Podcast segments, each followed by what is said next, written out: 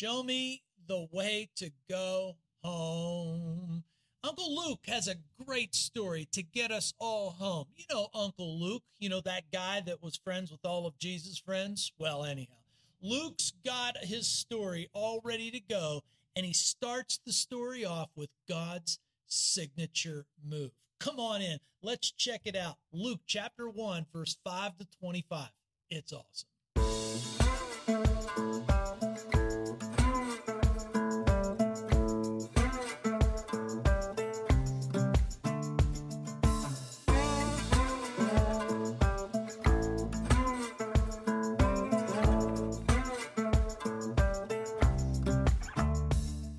Welcome to the Biblical Channel. Always glad people are showing up because we love talking about the Bible and we know that the best thing we can do is talk about God.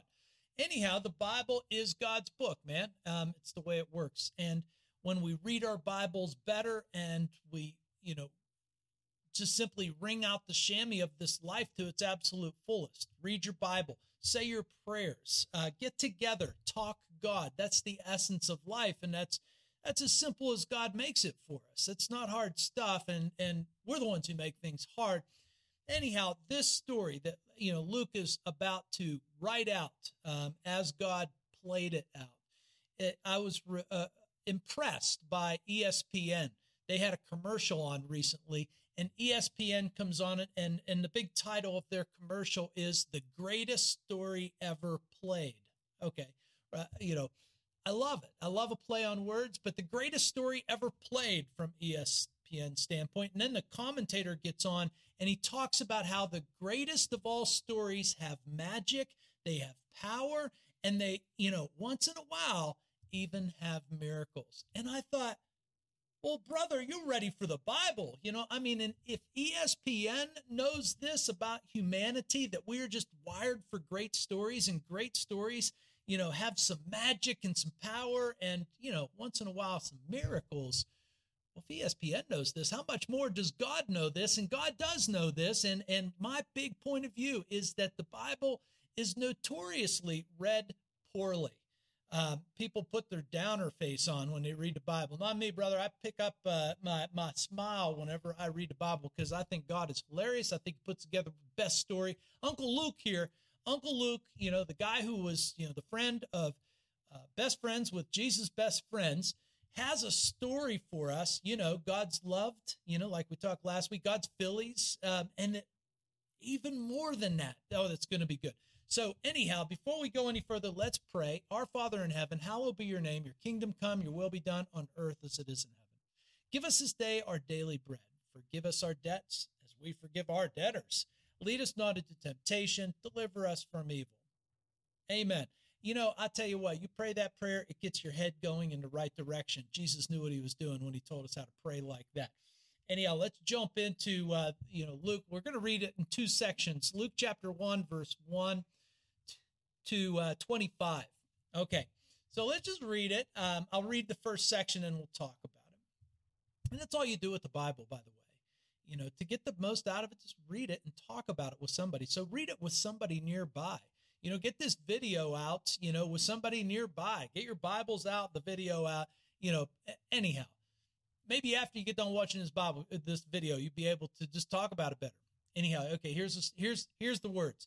In the days of Herod, king of Judah, there was a priest named Zechariah of the division of Abijah, and he and his wife from the daughters of Aaron her name was Elizabeth. They both were righteous before God, walking blamelessly in all the commandments and statutes of the Lord, but they had no child because Elizabeth was barren, and both were advanced in years. Now, while he was serving as priest before God, when his division was on duty, according to the custom of the priesthood, he was chosen by lot to enter the temple of the Lord and burn incense. And a whole multitude of people were praying outside uh, at the hour of incense. And there appeared to him an angel of the Lord standing on the right side of the altar of incense. Okay, let's stop and pause. Okay, because this story takes a dramatic, you know, turn. Um, what is just set in the very normalcy of routine all of a sudden takes a strange turn. There's an angel standing by the altar. Nobody expected that. Anyhow, so let's back up for a second. Herod, Herod, king of Judea. If you're a history buff, this is a real dude, of course. He's a career politician. He's got, uh, let's just say, he's got his nose up Caesar's butt. Caesar Augustus uh, is the true man in charge, who is the Caesar of Rome. And Herod, it, being a career politician, really made uh, a name for himself in front of uh, Caesar. And so Caesar made him king of Judea. Uh, but he is a Romophile, which means the people of Judah, they're not impressed. They don't like this guy. They are sick and tired of being sick and tired, ruled over by the Romans. Before that, it was, you know, the uh, Alexander the Great. Before that, it was just everybody and their brother has been ruling over Israel ever since they got kicked out of the promised land. And God was responsible for that because they needed to learn a few things. Um, but anyhow, they're sick and tired of of these politicians with you know, you know the games that they play with the Jewish people, and they're longing for the day when God will make all things right again for them. Anyhow, here we go. The story is is not anchored in fiction. This story is anchored in history. And that's the way the Bible reads. You know, these are historical things that are verified in other places. The Bible doesn't, you know, make itself into a fiction, a fairy tale, uh, even though, I mean, it is, it's got all the components thereof, but it is anchored in reality. It is anchored in history. And the point is, is that God plays out his story right smack in the middle of the wide open world that we all live in and that other people lived in. This is not a story that comes out of secrecy. This is a story that plop, plops itself right into the middle of humanity. And, you know, the historical events are important to Luke's story to remind us just that. The Bible reads as a history. What you think about that, well, it's going to be between you and God. But uh, the Bible's doing its best work to uh, show you that, hey, these are real days, real people, real events, um, real time frames that you can go check out. Well, anyhow, Zechariah and Elizabeth, they are um, you know, people from the former nation of Israel. They're trying to make a go of it with Roman charge. But Zechariah and Elizabeth, they're just little people. Um, they are from the tribe of Levi. If you know anything about the history of Israel from the old part of the Bible, you know that God indeed made a nation, and out of that nation, he divided them into 12 tribes. And one of the tribes was Levi, which didn't have any land. It was the, uh, the, the, the tribe that moved around as priests to help instruct everybody. They were the priesthood um, is is usually misunderstood by people. The biblical priesthood uh, most of its time is spent traveling as teachers. Um, they're supposed to be helpful to families to get God's word into their lives, to you know read it right, to do well by it. Um, so they're just traveling preachers, really. Yeah, they have some temple duties, but but now as time has gone on, really the only thing the temp, the tribe of Levi does or the priesthood does is the temple duties, which is a bit of a sad note because and that's part of the backdrop to this story, right? That um, Luke is going to show us that, you know, people aren't living in expectation the way God wants them to live in expectation, the way his story was told to them. They seem to have forgotten some of the missing pieces. Anyhow, this would be a career highlight moment for Zechariah. You know, he's an old guy now. Uh, well past the pregnancy years, and and uh, he gets his turn in the in the temple. So I'm I'm sure he sees it as like a kind of a capstone moment to his career, you know. And and uh, but but really, I think what Luke is showing us is that you know the priesthood just going through the motions. You know, it's it's not an exciting you know role. Uh, it's just been relegated to the form of duty, um, to the form of motions, liturgies, you know, people just showing up, going through the motions. And we can relate to that, man, because that happens all the time. But the priesthood is supposed to be a more dynamic group of people who are living um, as the, the, you know, kind of the memory uh, uh, placers of God's words in people's minds. You know, they're supposed to be, you know, on top of it. And uh, here, it doesn't seem like the priesthood is on top of it. However, Elizabeth and Luke, or, or, I'm sorry, Elizabeth and Zechariah, good people. Luke makes it very clear these are really good people. He says they walk blamelessly in all the commandments and the statutes of the Lord, you know, and so they are they are good people. And uh, as and, and that is important to the storyline because there is a smackdown that is going to happen on old Zechariah, and we should be laughing at this smackdown. That's why Luke, I think, spends you know a good bit of time reminding us these are good people. Don't say they're not good people; they are good people but they've drifted, you know, just like good people often do. They drift, you know, into a kind of a staleness of life. You know, life itself gets very stale for most of us, at least at some point in time, and maybe for all of the points in times. And and Luke Luke is showing us here that Zechariah and Elizabeth, you know, they're they're good folk, um, and you know they do what they're supposed to do. Uh, they are good people, no doubt about that. But there is a smackdown in the story coming ahead. Um, they are old people. They have no children, um, which is a bit of a sadness, I'm sure, but a sadness that they probably got over uh, quite a while ago. Um, uh, Elizabeth and you know Zechariah are past the childbearing days. You know, and I don't want to do a biology talk on with you, but you have to figure out what that means. But they are not able to have kids anymore. So old people, no children. Can you feel the God train coming though? if it's a story about old people with no children and you're told that, shouldn't your memory bank be pricked to Genesis, where Abraham and Sarah, also old people who are a bit clueless, um, all of a sudden God enters their life? So the answer is yes. Old people with no babies almost builds that anticipation that is around the bend that, oh boy, this is God's signature move, isn't it? It is God's signature move. And it seems like Zechariah, well, we'll get to that in a minute. Luke knows when he's writing all of this. Um, Luke knows what Mark has written, uh, the book that we call Mark. Luke also knows what Matthew has written, you know, the book that we call Matthew. He knows what stories they contain. He's going to use a lot of those stories. That's why we call these three gospels the synoptic gospels because they have so much of the same material in them. But Luke also knows something else. And he told us this from the beginning.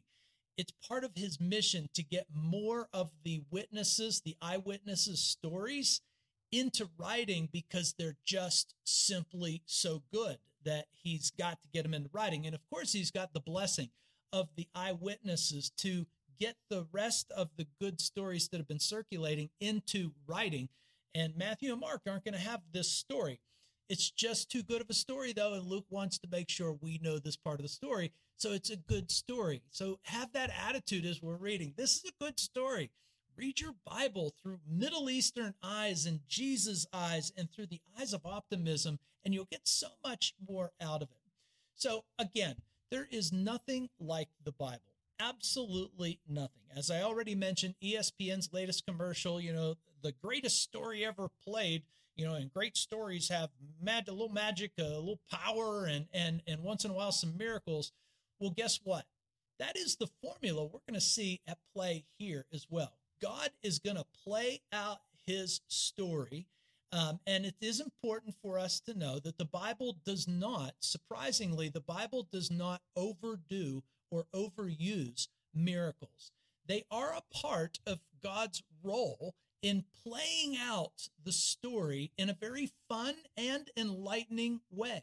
It is God, you know, right? I mean, if you're going to read a story about God, if you're going to read a story that God has put together, and you're not expecting a little miracle every once in a while, you know, something that, you know, rearranges your brain a little bit, well, then I don't know why you, you know, I don't know what to say. Anyhow, the miracles as they are, you know, placed very strategically in the Bible are always part of a very rational of a story that God is playing out. And the goal is never to believe in the miracles. The the goal is to enjoy God forever. The miracle part of the story is meant to enlighten the story, meant to have fun in the story, to grip your attention and to pull you into a good, loving relationship where you start enjoying God forever. Well, that's the right way to see the miracles. And the miracles really are only serving the storyline. They're never the object of the story. God doesn't run around saying, Look what I can do.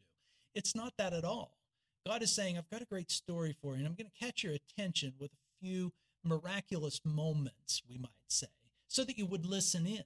Well, anyhow, the goal is not to believe in the miracles, but to believe and enjoy God forever. So come on, man. He made the place. He's the maker. And this this part of the story is already cluing us in to that part of the Bible, Genesis, where God announces that he is the one who has made the whole place. So if he has made the whole place, come on, God has the right to have a little fun and upset our apple carts every once in a while. And uh, people make a lot or a big to do out of the miracles. And I say, you know, not so fast because they are not really the feature. They're just the fun part that God is having in the story that he is playing out. And this story is going to play out uh, with a man named Zechariah and a, and a lady named Elizabeth. And it does bring up God's signature move. And that signature move goes straight back to Genesis chapter 12 when he announces his plan to bring a blessing to the world to Abraham and Sarah, who they are well past childbearing age. And indeed, by the time they get to be about 100 years old, they finally have a baby. So, Zechariah, Zechariah should be aware of this. So let's see how he responds, because this is where the smackdown is going to happen. And Zechariah is going to respond basically the way we would respond too. I suspect. Um, anyhow, here's the rest of the story. Um, and Zechariah was troubled when he saw him, the angel. He fear fell upon him. But the angel said, Don't be afraid, Zechariah. Your prayer has been heard, and your wife Elizabeth will bear you a son, and you shall call his name John. And you will have joy and gladness, and many will rejoice at his birth, for he will be great before the Lord. And he must not drink wine or strong drink, and he will be filled with the Holy Spirit, even from his mother's womb. And he will turn many of the children of Israel to the Lord their God, and he will go before him in spirit and power uh, of Elijah to turn the hearts of the fathers to the children and the disobedient to the wisdom of the just, to make ready for the Lord a people prepared. Zechariah said to the angel, How shall I know this? For I am an old man and my wife is advanced in years. The angel answered him, I am Gabriel. I stand in the presence of God. I was sent to speak to you and to bring you good news. Behold, you will be silent and unable to speak until the day that these things takes place because you did not believe my words which will be fulfilled in their time. And the people uh, outside of the temple were waiting for zechariah and they wondered what was going on because he was delayed in the temple. And when he came out he was unable to speak to them and they realized that he had seen a vision in the temple and he kept making signs to them and remained mute. And when his time of service was ended, he went to his home. And after these days, his wife Elizabeth conceived.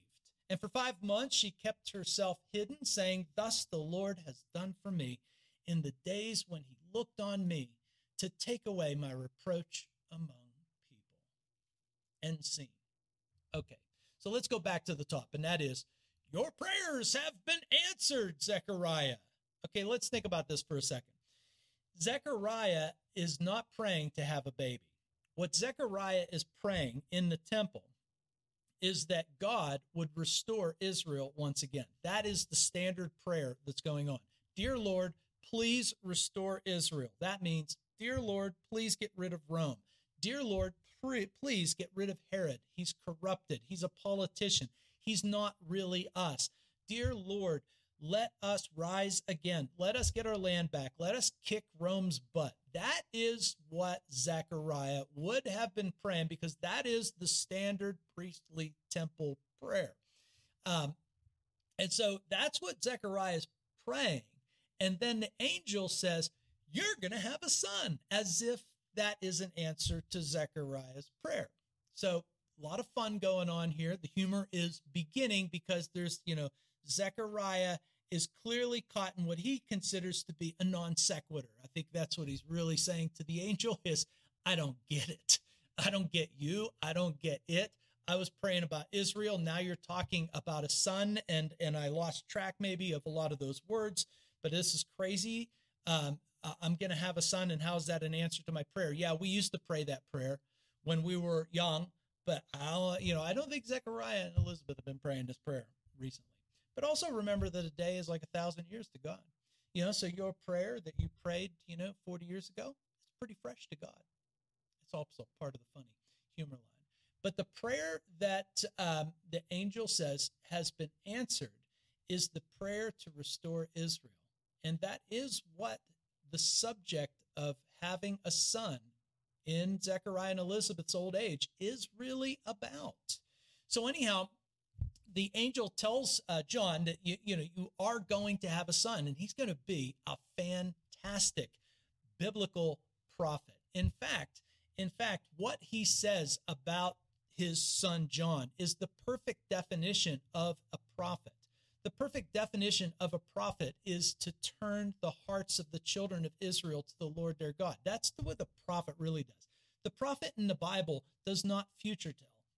The prophet in the Bible turns the hearts of Israel to the Lord their God, goes before them in the spirit and power of Elijah, turns the hearts of the fathers to the children and to the and the disobedient to the wisdom of the just.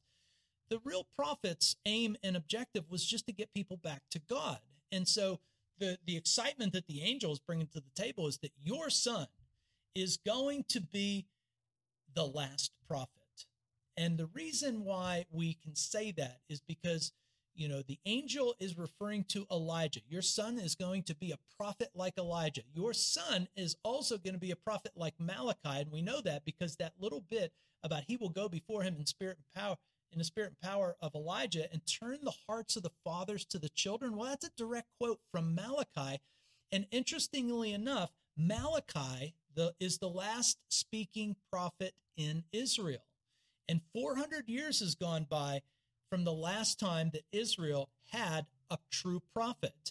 And so, what this angel is basically doing is saying to Zechariah that the old, you know, the Bible as Zechariah had it, Genesis to Malachi. Genesis meaning the, you know, the highlight of Genesis was the birth of, of Isaac to Abraham and Sarah as proof that God had a plan to save the world, to actually bring his blessing into the world.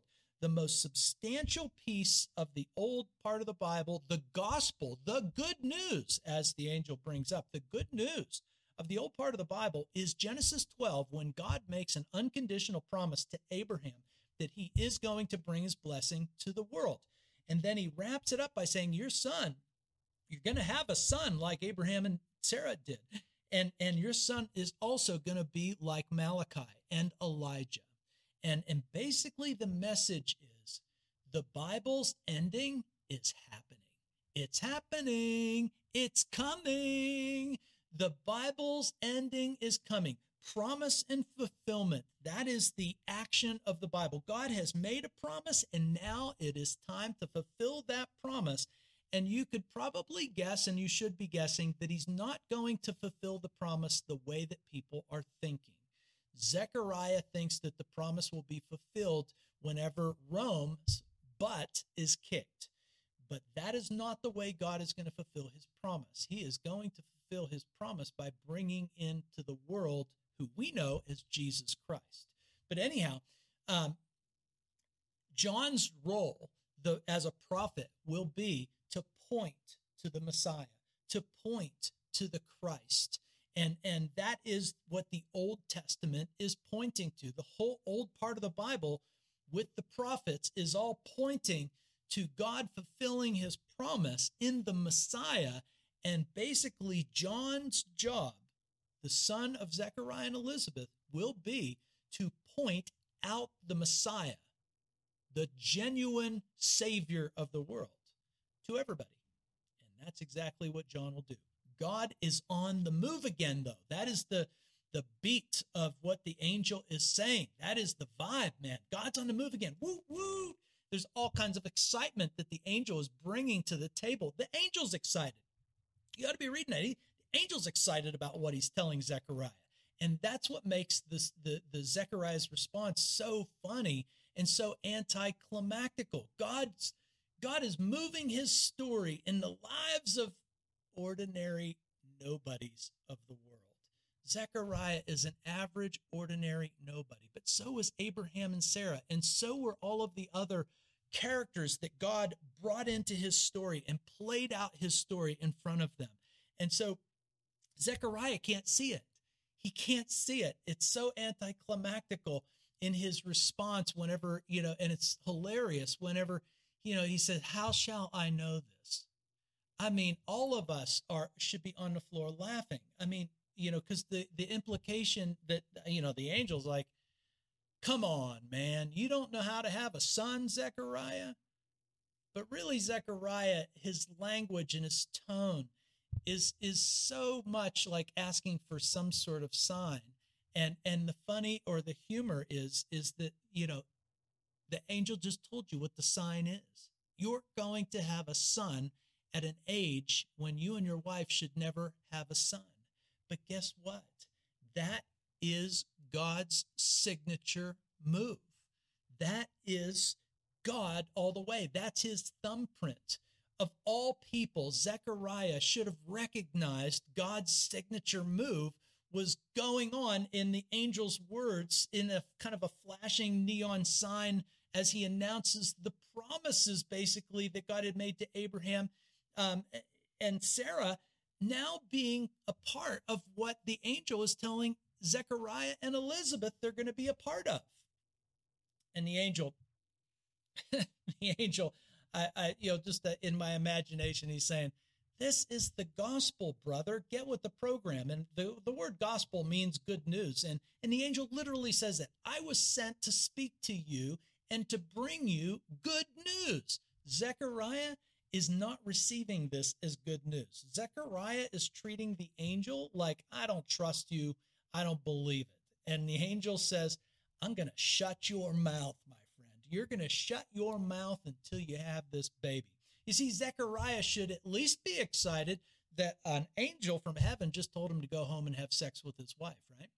But but mostly, but mostly Zechariah should be totally stoked that this is God's thumbprint, that this is God's signature move, and they're about to be a part of God's signature move. This is God's DNA all over the scene. An old couple having a baby is flat is the way that God flashes his neon sign to say, I'm in this. This is me.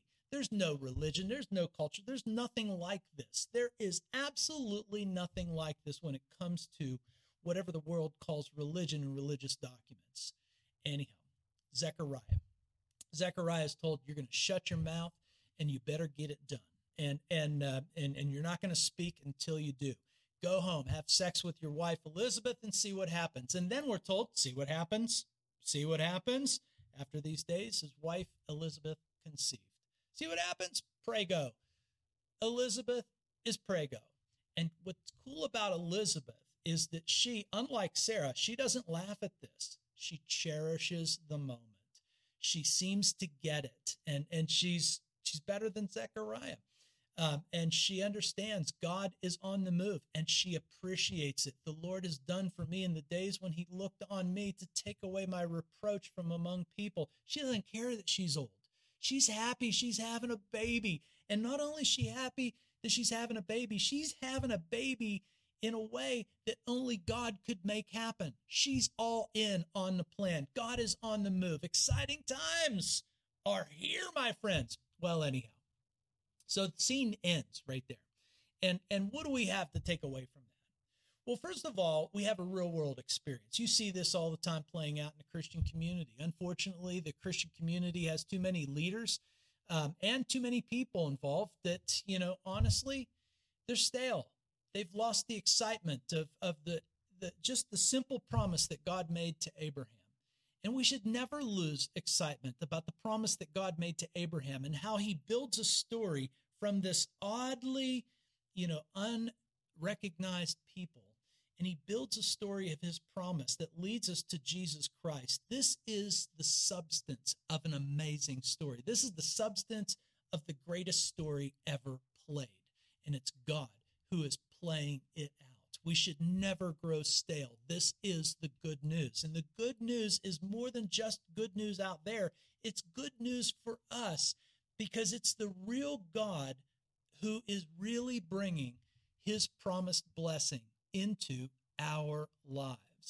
Even us, we are being brought into this story to be a part of the effect of this story. God's signature move that he began with Abraham and Sarah, and now we see it playing out with Zechariah and Elizabeth. God's signature move is the best story for us because it involves us and it gives us something to, to emerge into and to be excited about and to give a fist pump about because this story is leading to Jesus Christ, and that too is the gospel that we should be fist pumping and uh, we should be always on guard that we're not growing stale like Zechariah. He's a good guy, and there's plenty of good people, but they've drawn, they've grown stale in their love for God. Well, anyhow, that's that. We're going to end our time right here. We'll pick up again very soon.